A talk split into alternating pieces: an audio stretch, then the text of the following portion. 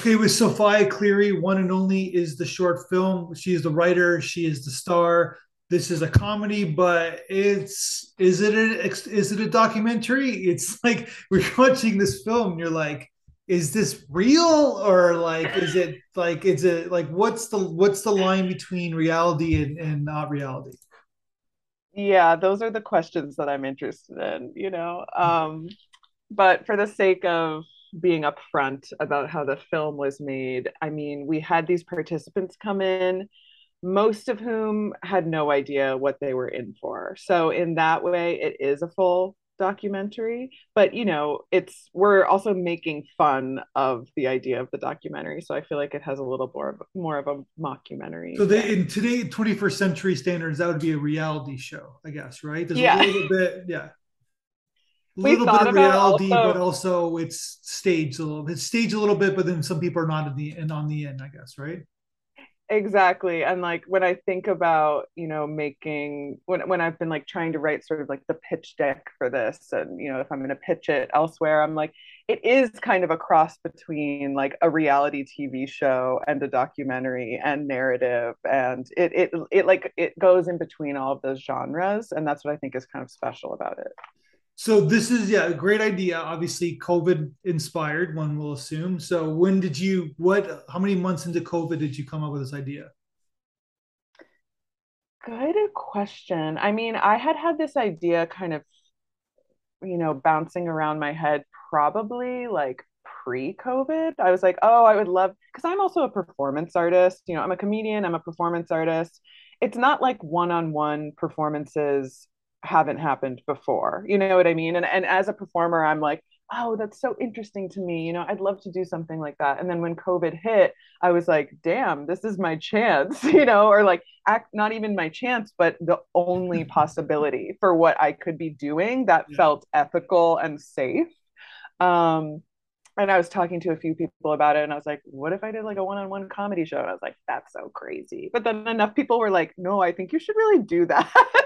No. That it started, the ball started rolling, and then it was like, oh, let's do it. Yeah. And now it's like a full-blown theater piece that I've also been doing as well. And then, and then the short is sort of a, um, you know, like a visual film representation of what that experience. Okay. So it was, it was a theater piece first. So it was an actual real. No, it, it was the short first. Okay.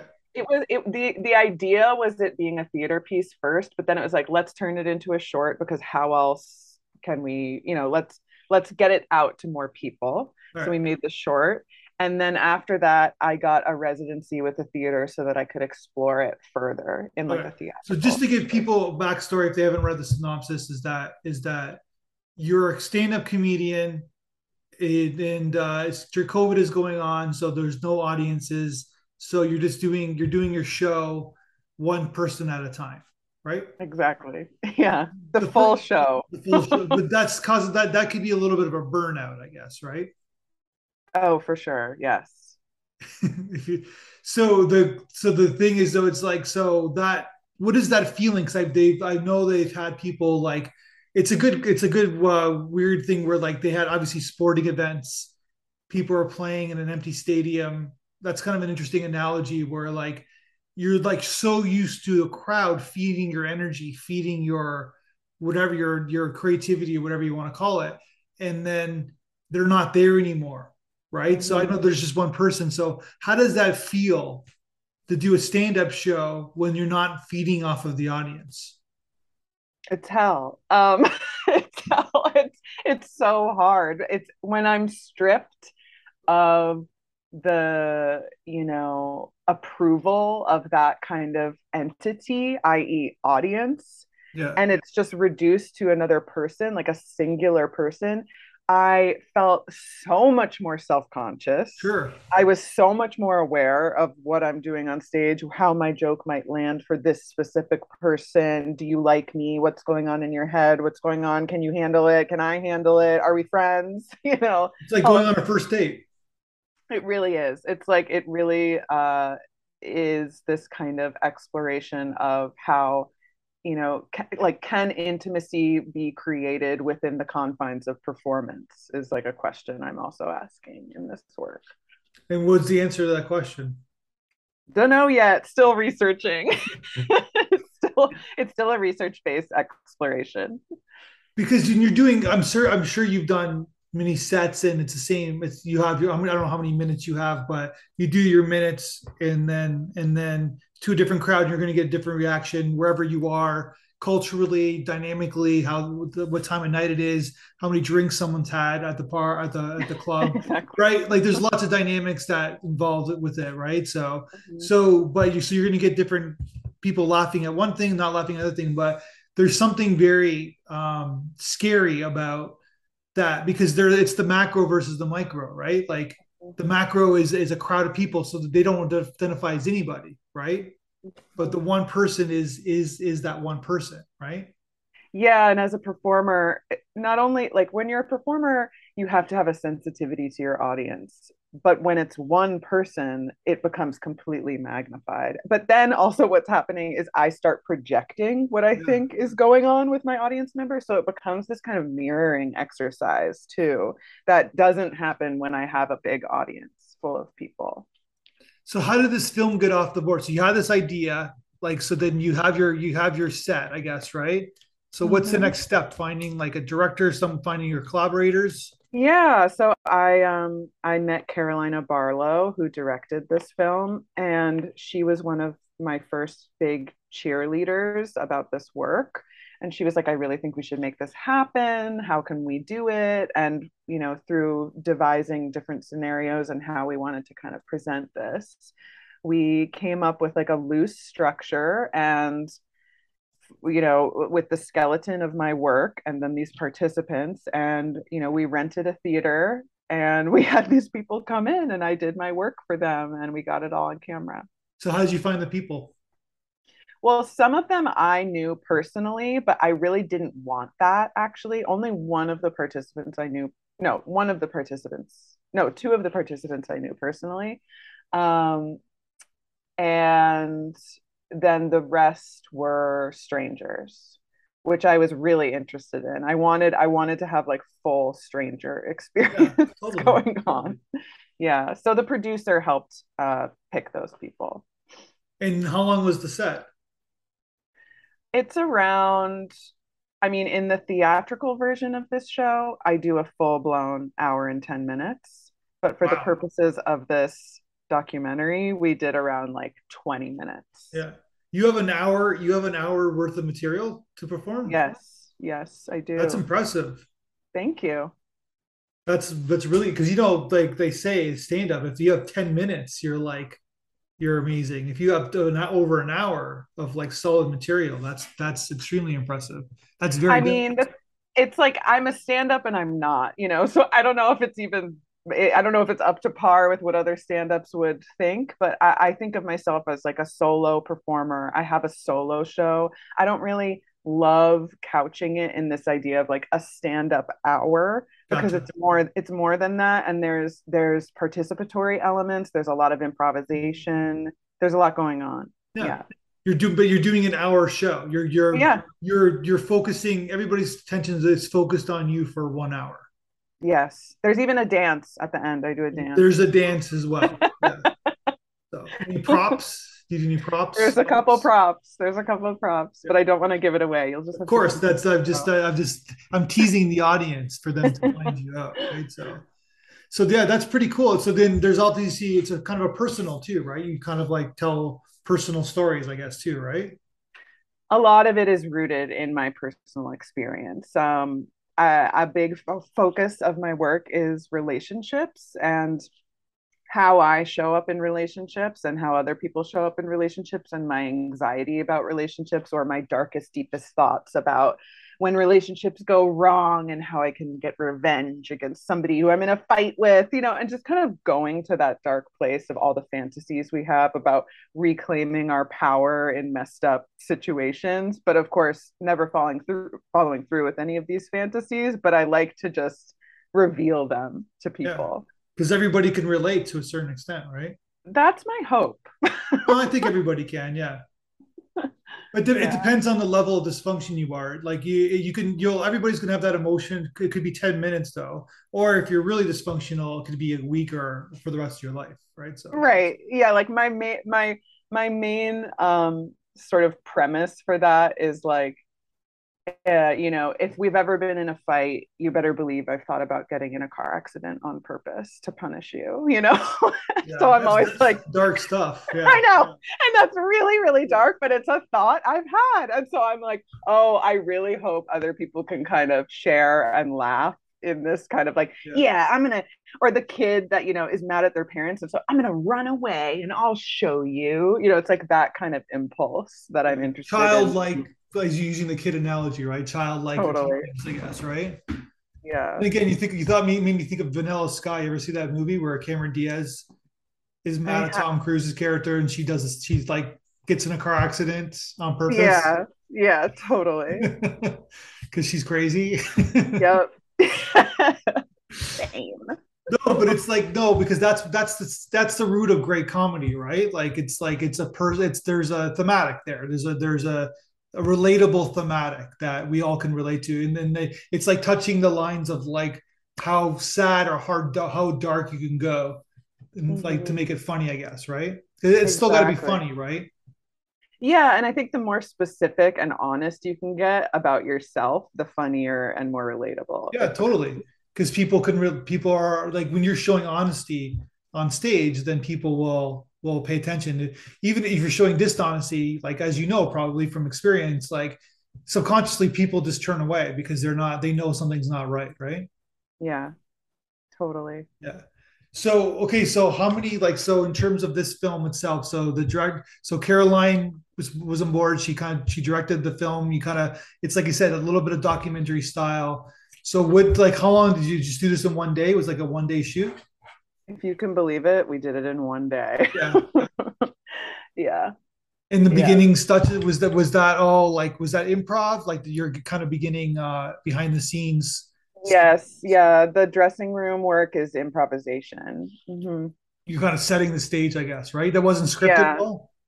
No, no, we, we knew, we just did a couple takes. I, I, you know, I'm an improviser. I knew what I wanted to get across, which is this kind of like, what the stakes are for me for this show, yeah. one and only, you know, like doing these one-on-one performances, but it, it's not like it's all fiction, right? Because it's like the stakes were there for me creating the short, you know, and wanting this sh- wanting this experience and experiment to be interesting and like hoping to God that it would be. And then my kind of like, I just, you know, I'm doing something really avant-garde, and if people don't get it, then that's their fault and they're pedestrian or whatever, you know, my anger about it yeah. not going well. Yeah. um, so we knew we wanted to have like a breakdown too, because that's the best place, I think, to show somebody's deep frustration sure. with themselves. Well, the thing with, with this one is that, is that if it's a, if it's a scripted uh, thing where, if you're bad, if you're like just really bad, bad, you're not very talented, then that's mm-hmm. like, it, it becomes narcissistic and masturbatory where it's like, it's about your, your own ego, but totally. You're good and your show, you got some chops. So then it's a different, so it has a different tone. So when I'm watching the film, like how are they going to end this? Because it's like, she's not terrible. Right? right. So it's not, it's not that type of mockumentary. Right. So where, where is this journey going, I guess. Right. Yeah. And, and, you know, we wanted to leave that kind of not open, but it's like the experience is about, you know, we're like the kind of insanity of repetition. And it's like, I'm repeating this thing. I'm repeating this thing. I'm repeating this thing to different people. Yeah. It's landing. It's not, it is, it's not. And then finally I get this big payoff of this person who just cannot stop laughing at me. And I'm like, oh my God, it's working. You know, I'm like, I think it's working. And that's sort of where we wanted to just, you know, it's like an opening and an ending, that moment. I'm assuming that person wasn't the first, the, the last person though, like, like it is in the story. It was good. It was like editing wise, it was like, it's a perfect ending to your film, I guess, right? Yeah. Yeah. I actually can't remember where Cameron was in it, but um, we, that's one of the people who I knew. And as Cameron's a friend of mine and a comedian also. And, and I, I knew I wanted to invite them. And I was like, because they also always laugh at my work in this way that makes me so happy. You know, I'm like, I I need Cameron to come to this to see what I'm working on. And Cameron came and, of course, delivered exactly what I thought would happen. Yeah, that's so. Uh, yeah, it's it's so it's it's so interesting. It's so like, so we're so what are you doing? You're doing your show in Los Angeles now? Yeah, I'm doing my solo show, which is not one and only. It's called It Gets Worse, and it's a lot of the same material. I'm doing it a couple more times in L A on October ninth and thirteenth, and then I'm bringing it to New York, and I'm doing it at Joe's Pub at the Public Theater on the nineteenth. And then, you know what? I'm honestly interested in working on something else after this show. So I'm really, I'm really wanting to explore One and Only theatrically and try to get some, you know, funding for it so that it can exist, because obviously it's such a precarious uh, show. You know, it's like, uh, it's not like you can make money off ticket sales, you know? Yeah. So, but I really want people to get to have this experience if they want to have it. Yeah, it's so it's so interesting. What did you learn about the the process when you first started? When you did the first time, when you're when you're doing case stand up for one person at a time, like what was like? Did you learn a lot about yourself as a performer? Yeah, definitely. There's there's this experience that I was having where I noticed myself really wanting to take care of my audience more in a way that I don't really think about when I'm just performing for a larger audience. So like I mentioned earlier, the sensitivity is ramped way up. Yeah. And, and me as a person, Sophia, um, is more present, right? Because I'm, I'm like, is it going okay? You know, like I have these moments yeah. with the person where I'm like, hey, how are you doing? Which collapses the show. You yeah, know, because so like, you, get, you get in your head, right? So you take the exactly. audience out of the, out of the, moment, I guess, right? But those moments aren't, they're not not the show also, because it's no, like I get it, yeah. still in a theater, you know? So yeah. it's this kind of collapse of performance and what it means to be a performer and an audience member as we like negotiate our roles. Gotcha. So do you think you're a better performer now because of the experience? I think so. Yeah. I mean, it definitely brings up a lot more questions for me. Um, which is exciting for me as an artist. Yeah, I think it makes me a better performer. I think any chance to explore and push the limits of how we perform, you know, it's like, I I, I certainly don't feel bad when I'm bombing anymore because I'm used to performing in front of one person who's giving me nothing. Yeah. Have you, so, then, so you've, you've done different shows. Have you done like, with, with a group of people, have you done like sets with the, with the um, crowded, with the crowded, like, with the big crowd? Oh yeah, yeah. Like I, my my. It took a long time to get to that question. Oh, it's okay. My solo show is with a big crowd. It's like a normal comedy show, you yeah. know. But so basically, so I, I get what you're saying, but I was just curious if you if you've gone to stand up and you've like done different routines that that basically like since the one man show, like since the one audience show, I should say, and like if you notice yourself being more sensitive to the audience by doing those shows. Definitely. And also more courageous in like singling people out. Okay. So it's like I've become like a, you know, maybe I'm more of a, I'm like, I'm like the, co- I'm like the comedian that the front row is like, oh no, here we go. Yeah. You know? Gotcha. Cause I'm not, cause I'm not scared of those moments of like, hey, what's yeah. going on with you? You know, no, I just, I'm just talking from personal experience. It's like nothing remotely what you do, but it's like when I'm monitoring the festival events and there's like, it's a pretty big crowd. I don't even notice anybody in totally. the crowd. Yeah. Right. But basically, so, but then after this show, I'm assuming you start noticing individuals mm-hmm. now. I don't know. Mm-hmm. That, that just, I would assume that, I guess. I do. It makes you more sensitive, but at the same time, it really goes to show it, it you know, it's like audience is audience, you know, and yeah. it's like when the lights are on you and the audience is there and there's sort of a mass laughter or silence, it's hard to even pick people out. And that's like why I'm interested in that just one person in the middle of the seats, is because it's doing all that all that work is already done for me by just them being there. Does I'm, I'm curious sense? Like I know you guys staged it a little bit, but I'm always curious about like where someone would sit It's like, you know, you ever been doing movie theater where like you're the only one in the movie theater, you're gonna watch this movie by yourself. It's like, it's like, and then you're gonna like, we all have our own positioning in the theater, I guess, right? Yeah, totally. And in the theatrical version, people intuitively kind of knew to sit in the middle, but yeah. sometimes but I needed them to sit in a certain seat for sure. a light cue to yeah. happen. So there was this moment in the beginning of the show where I'm sort of like, hey, yeah, you actually got to move two rows up, and like, you know, and I'm sort and and the the artifice of the show is revealed in that negotiation. Yeah. You know what I mean? So I'm like, actually, actually, we're gonna need you two more rows up, you know. And they're like, what? And I'm like, yeah, because it's a show, you know. And you're part, actually a performer. Yeah, it's a duet, show, right? You know. Yeah, Gene, yeah. like I said, so smart, but it's like it's like a great idea that that could fail. Like in the in its execution, right? Oh yeah. And I mean, there's moments of failure throughout the whole thing, just like there is in any good comedy or like clown work, yeah. you know. It's, and you always have to integrate the failure so that you can rise again. You, you know, it can't just be good all the time.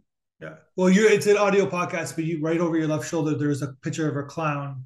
Are you do you do clown work yourself, or? I do. I do. I'm really I started doing a lot of clown this year. I just um, did a summer workshop with Philippe Gollier outside of oh, Paris. Wow. And I've been working with Itor Basauri and the Idiot Workshop in Los Angeles. And it's amazing. Clown is so amazing. It's, it's this really kind of like undefinable, everybody's doing it, but they're doing it differently, especially in L A. And um, what I love about it is that it's this commitment to the unknown, which really resonates with me. It's like a total commitment to the unknown and just going for it. And there's always going to be failure. And yeah. with the failure, you're able to then win people back, but you can't win people back unless you fail. Yeah, it, that's it, well, it's life, I guess. That's what, how life works too, right? Exactly. It feels really personal and spiritual and philosophical yeah. for me, honestly. Totally. Yeah. I, I just, I was, I interviewed this professional clown in the U K about well, six months ago. And he was talking about like how there's an unwritten new rule with clown people that you can't copy the face paint. Like you have to have your own fa- original face paint, and you can't copy anybody's else's work. That's so interesting. See, I'm not even there yet. I'm not even on that level of like getting face paint on, you know, in Idiot, which, which is what I'm primarily doing in L A. There's not really costume or face paint or anything like that. It's this kind of more raw, like I'm a person off the street, or I'm still Sophia. And then like what we can do to generate this kind of like bizarre experience together. Gotcha. That's awesome. So tell me about, uh, what did you think about, we sent the audience to you with the audience feedback video. What did you think about what they had to say about your film? Honestly, I was so humbled by it because, you know, I submitted this film to several festivals, and it's like, then you kind of try to forget about it. You know what I mean? Because you're like, I can't wait all day hoping something happens for this short.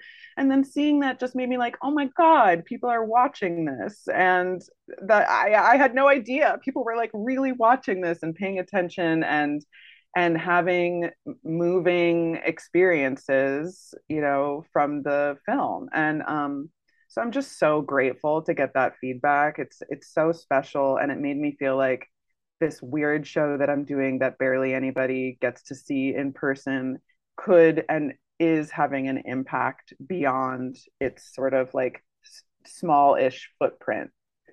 Yeah, you have screen presence. Thank you. Yeah, you have you have you have a you have presence on, on screen. So uh, I wish you the best, because I think that you, if you want it, you have a very bright future ahead of you. And like it seems like you're just plunging through and you're like grinding it out and you're doing your creative things and and then uh hoping that for people to catch capture what your your essence, I guess, right? And and eventually it's going to get bigger and bigger and bigger because because you I don't think you're a quitter. So basically I think this is this is who you are. Talking to you for twenty yeah. minutes, it seems like this is this is this defines you, I guess, right? Yeah, I mean, definitely, like I love performing. I love performing. Yeah. My, my parents are actors. You know, it's in my it's in my family, for better or for worse. Oh wow!